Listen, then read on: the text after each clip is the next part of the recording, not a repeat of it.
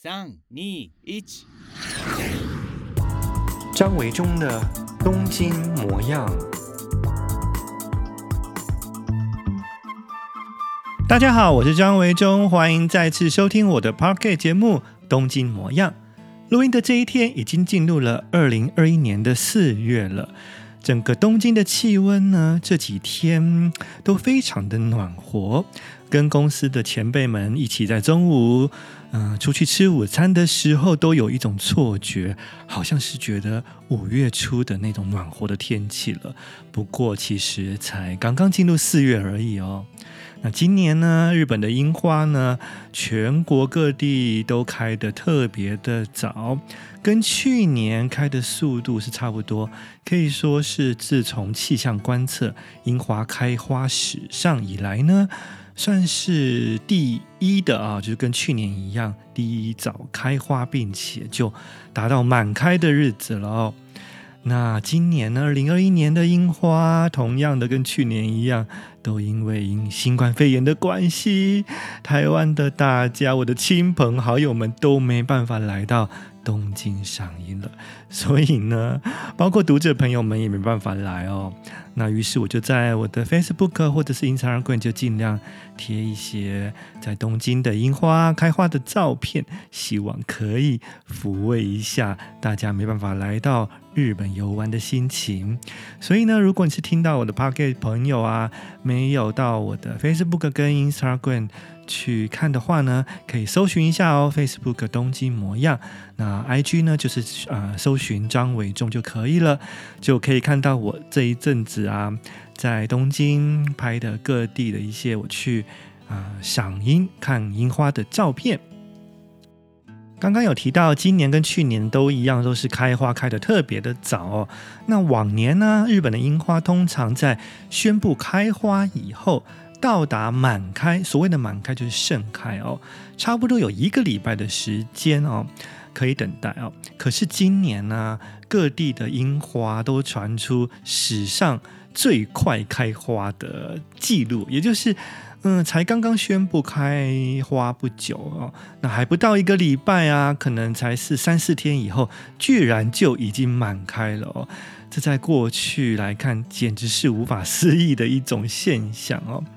嗯、以前啊，十几年前我刚来到东京的时候啊，那个时候樱花大概是四月上旬、四月初第一个礼拜才开花哦。那盛开的时候，大概就是在大概四月七号、六号左右哦，才真正的全部的满开。那因此啊，赏花期大概就是在四月的第一个礼拜跟第二个礼拜。那真正呢，这个樱花开始叶片飘落飞舞啊，差不多就是等到四月中旬了哦。所以以前呢，十几年前我刚来日本的时候啊，跟朋友们去看樱花，大概都是四月中旬以前哦，上旬算是季节的例行仪式。可是啊，这十几年来，我就真的发现，每一年樱花都越开越早。像是今年东京的樱花，大概是三月中旬就宣布开花，那到达满开大概是三月二十七号左右，二十八号的那个周末就完全盛开。那所以在录音的前几天，也就是三月三十号左右，几乎就已经啊樱花叶都开始飘落了啊。但进入四月，我看四月的第一个周末，其实就已经没有办法看到最漂亮的樱花盛开的样子了。所以。嗯、突然间这个樱花呢，赏花期变得是三月了哦。不知道大家有没有看过一部很重要的日本经典电影，是松隆子的出道作。由岩井俊二所拍的电影叫做《四月物语》哦。那《四月物语》这个电影其实讲就是松隆子，他是从乡下到东京来念书的大学新生一年级哦。那在这个入学的时候呢，就认识了学长，发生了一段似有若无的恋情哦。那这个故事的背景其实当然就是跟电影的开头一样啊，就是四月。所以我们会看到啊，这个在电影当中有很多唯美浪漫的。音乐所搭配的画面就是樱花雨飘落的景象哦。不管是对于日本人来说，或者是喜欢日本文化的台湾朋友而言。对，没错，四月的印象就像是松隆子、岩井俊二这部电影《四月物语》一样哦，绝对就是四月跟樱花，还有新生活，或许还有可能偶然发生的新恋情，是一个套装行程。但没有想到，现在的气温越来越变化，所以呢，整个的《四月物语》呢，已经没有樱花的存在了，在三月底就全不结束了。以前四月最重要的日子就是期待樱花季节哦。那不管是啊、公司行号或学校的新学期的开始啊，都会有樱花树的陪伴。可是现在有点寂寞了，因为呢，等到学校开学，然后呢，新社员进入新公司的四月的新生活开始。居然已经没有樱花可以陪伴了哦，那取而代之的当然就是冒出的绿叶哦。可是我们所谓的这种新绿啊，以前是在五月的时候才会有期待说啊，夏天的这种脚步的初期，大概是五月初，是期待新绿的一种万象更新的感觉哦。可是现在呢，已经提早到四月了，那以后真的不知道再过十年哦。那会怎么变成什么样子啊？会不会真的就是樱花又在一直往前，一直提前？该不会是二月过农历春节的时候樱花就开了？那简直就是整个的气象大乱哦！好了，也是希望这个地球暖化不要这么严重，否则呢，整个四季的花期都乱了哦。那每一个季节我们可以做的开心、期待的事情，也都大大的改变。今年二零二一年的赏花行程当中呢，我拥有了一次很特别的经验，因为啊，有一家媒体的邀约啊，啊，邀请我参加了一场线上旅游活动哦。那针对的是台湾跟香港的网友来报名参加这个线上导游活动。那所谓线上导游活动，就是 live 直播播出了哦。那它特别的地方在于，就是这个公司他们租了一辆双层巴士哦。那二楼呢，这个双层巴士的二楼是敞篷的观光巴士啊，是没有屋顶的。所以呢，嗯、我们就是坐在这个二楼的位置上面啊。那他们规划了一条在东京的一个经典的赏樱行程，所以巴士就沿着这个从东京车站丸之内出发。然后绕到了皇居周围的这个樱花树步道，然后呢，又到了千鸟渊啊，很有名的东京的这个赏樱的圣地，旁边有武道馆哦。然后呢，又一直开到了东京巨蛋啊，然后还有这个神田川沿岸江户川公园旁边，接着又一直开到了这个浅草。然后到上野哦，最后是到东京晴空塔。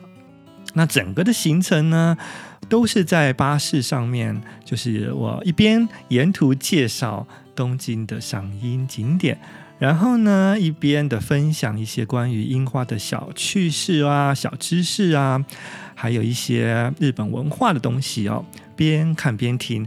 那因为啊、这一年嘛，大家都没办法来到日本，所以呢，这个主办单位就安排了这样一个 live 线上直播的方式，带大家来线上赏樱哦。那同时啊，呃，来参加的朋友们，他们也可以及时的互动，就是留言。那我们也都会在这个荧幕上面看到了提问，就现场的回答。我觉得对我来说是一个还蛮新鲜的体验。因为啊，嗯，其实我虽然有搭过这种双层敞篷巴士、观光巴士，但都是在欧美，在美国、在欧洲哦，嗯，我从来都没有在日本搭过这种双层敞篷巴士，所以这是我的第一次哈。那第一次的经验呢，又刚好配合的花季、樱花季，所以算是一个蛮特别的体验。啊、呃，我们出发的那一天是三月二十七号。那因为在准备这一个算是呃线上直播的节目的时候啊，也看了一些资料啊，才发现一些我过去没有发现的，一直以来都不知道的一些豆知识。比方说，这个活动三月二十七日这一天啊，原来是所谓的樱花日诶，就是日本不是很喜欢定哪一天哪一天是什么特别的日子嘛？比方说哪一天是关于猫的日子啊，哪一天是要吃肉的日子啊？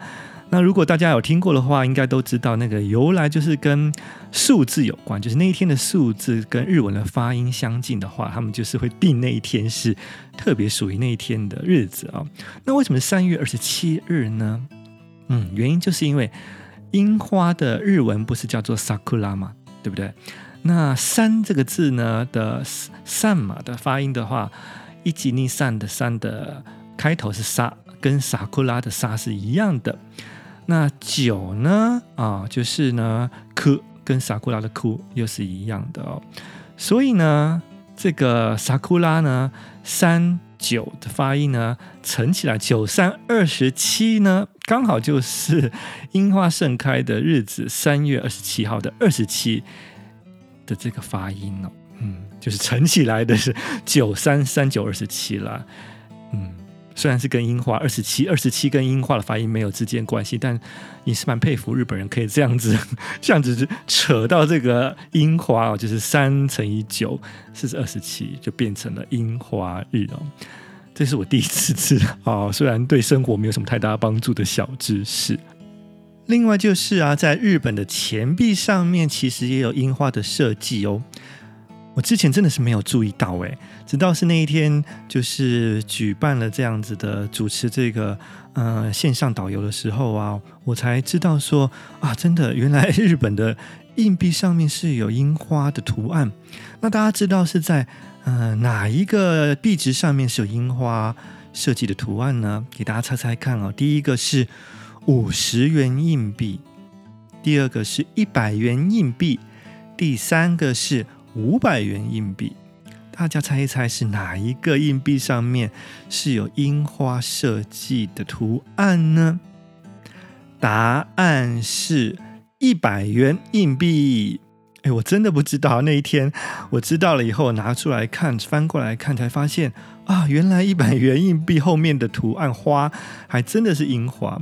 但我必须老实说啊，一百元硬币上面印的那个樱花，如果你不提醒我、告诉我的话，我还第一眼真看不出来那个图案的花样是樱花，就是画的有一点点该怎么说，太茂密、太繁密了哦。所以呢，一也没办法认出来是樱花。那顺带一提啊，五十元硬币是使用的是菊花的图案。那五百元硬币的正面是桐花，背面是竹跟菊的小数字哦，就是两面都有设计。那另外就是五元的硬币呢，不是啊，是用这个农业啊、水产业、工业的设计形象，所以就是用稻穗作为农业的象征。那一元的硬币呢，就是木头而已啊、就是新生的木头，没有特别的，是限定是哪一种啊、品种哦。诶，所以呢，从一元、五元、十元、五十元、一百元到五百元，日本的硬币上面都出现的是植物哦，跟花卉。我觉得这一点倒也还蛮特别的、就是嗯。好像很少会，其他国家是在硬币上面全部都是以天然植物、大自然的植物作为设计哦。毕竟日本的春夏秋冬四季，每一个季节的气温都不同哦，那变化不同，所以这个会开的花啊也种类不同。所以呢，好像日本人对于这个气候的敏感度啊，反映到对于花的这个喜好上面哦。那于是呢，在硬币上面就出现这样子的不同的设计。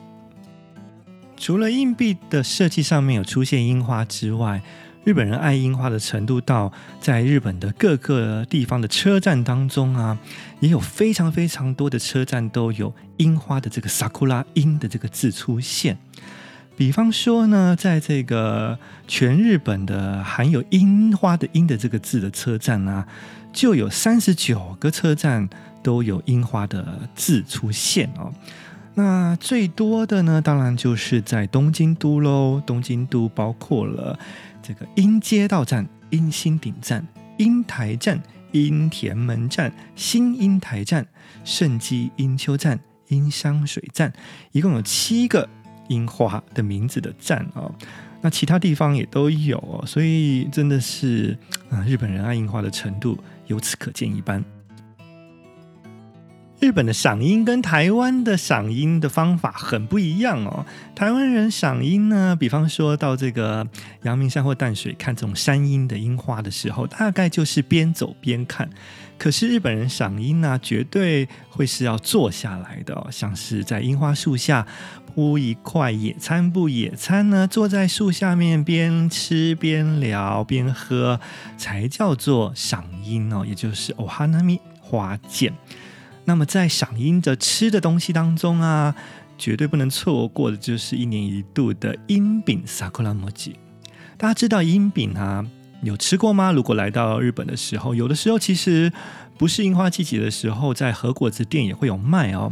大家知道阴饼有分成两种吗？一种啊，就是像马吉一样，外面就等于算是用这个米啊糯米去包哦。然后呢，里头的包的馅是红豆馅，那在外面会就是包一片这个樱花叶哦。那另外一种形式呢是，呃，外面呢不是糯米的这种形式，而是一片皮哦，面皮。那中间等于算是有点空心的，没有把它全部包起来。然后里头呢，这个面皮呢。啊，裹起来是一大坨的红豆，所以你可以从这个侧边就可以看到红豆馅哦，它不是全部都包起来的。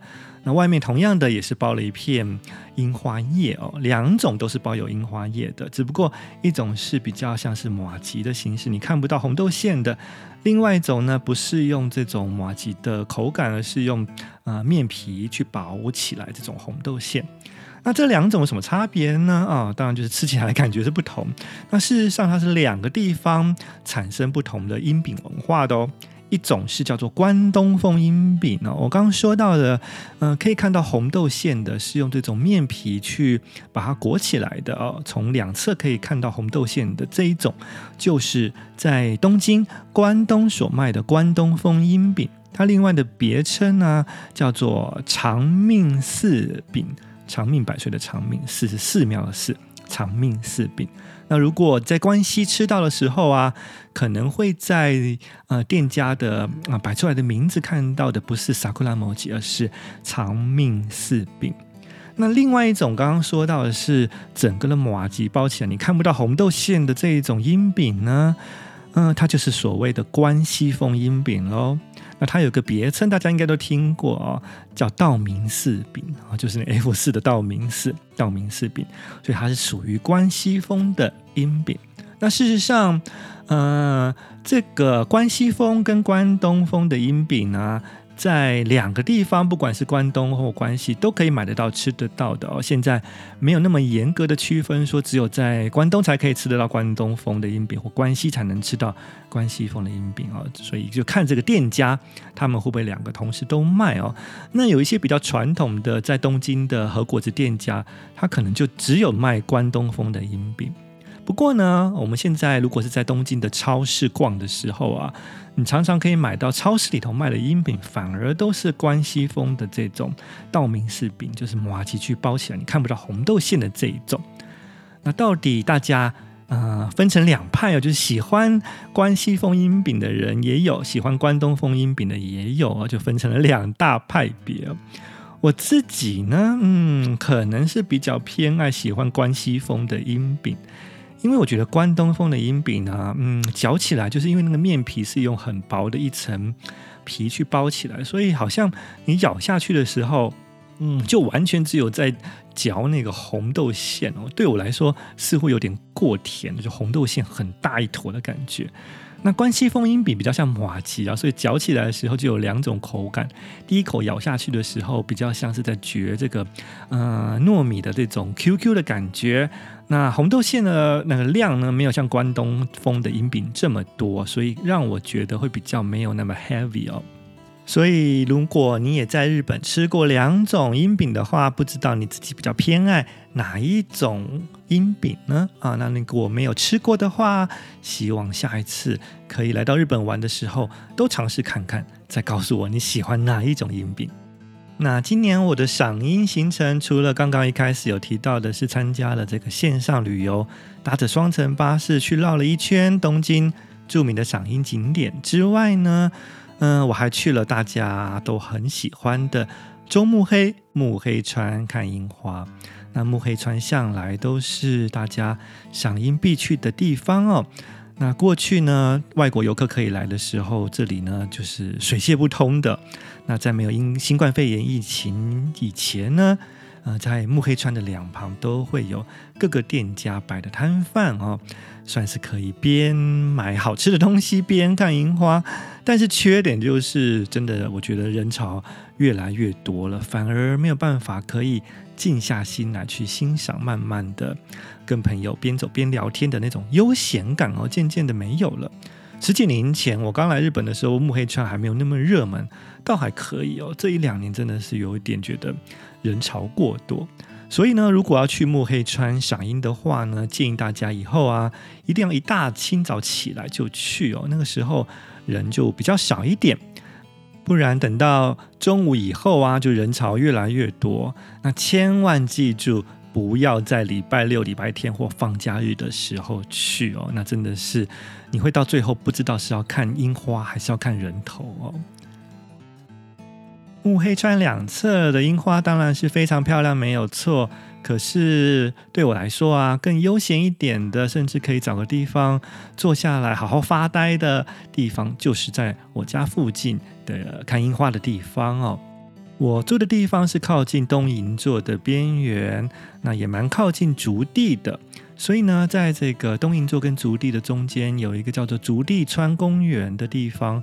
其实每到春天的时候啊，这里就有蛮漂亮的樱花可以看的。那另外呢，从我家再往另外一个反方向走的话呢，走一段路就可以到羽田川畔了哦。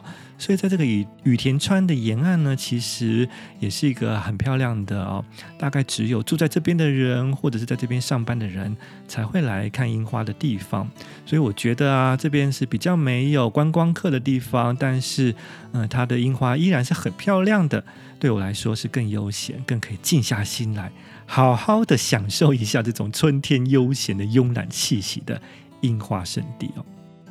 今天中午吃完饭以后，在附近散步啊，就已经看到风一吹，樱花开始飘落，迎面飘来的樱花雨了哦。才四月一号，我就觉得哇，今年一年的樱花季好像才刚刚来嘛，就要结束了，时间过得真的非常的快。每次在这样的时候，我都会回想起来，在一二月的时候，天气非常非常冷，可能还下了一场小雪啊。那那个时候就想说，哇，再过两个月，樱花就快要开了。结果没想到，一下子樱花就盛开，接下来就马上一个礼拜不到就结束了哦。那种四季流转、时间流逝的迅速感啊，真的让人觉得非常的深刻。不过也因为感受到这种时间的不可掌握性，所以啊，就更加觉得我们要好好的把握当下，及时行乐，赶紧做一些自己想做的事情才对哦。在日本，四月的开始不只是会计决算期的新开始，同时也是工作的这个新年度，同时也是学校的新学期，种种的新开始呢，都是从四月开始。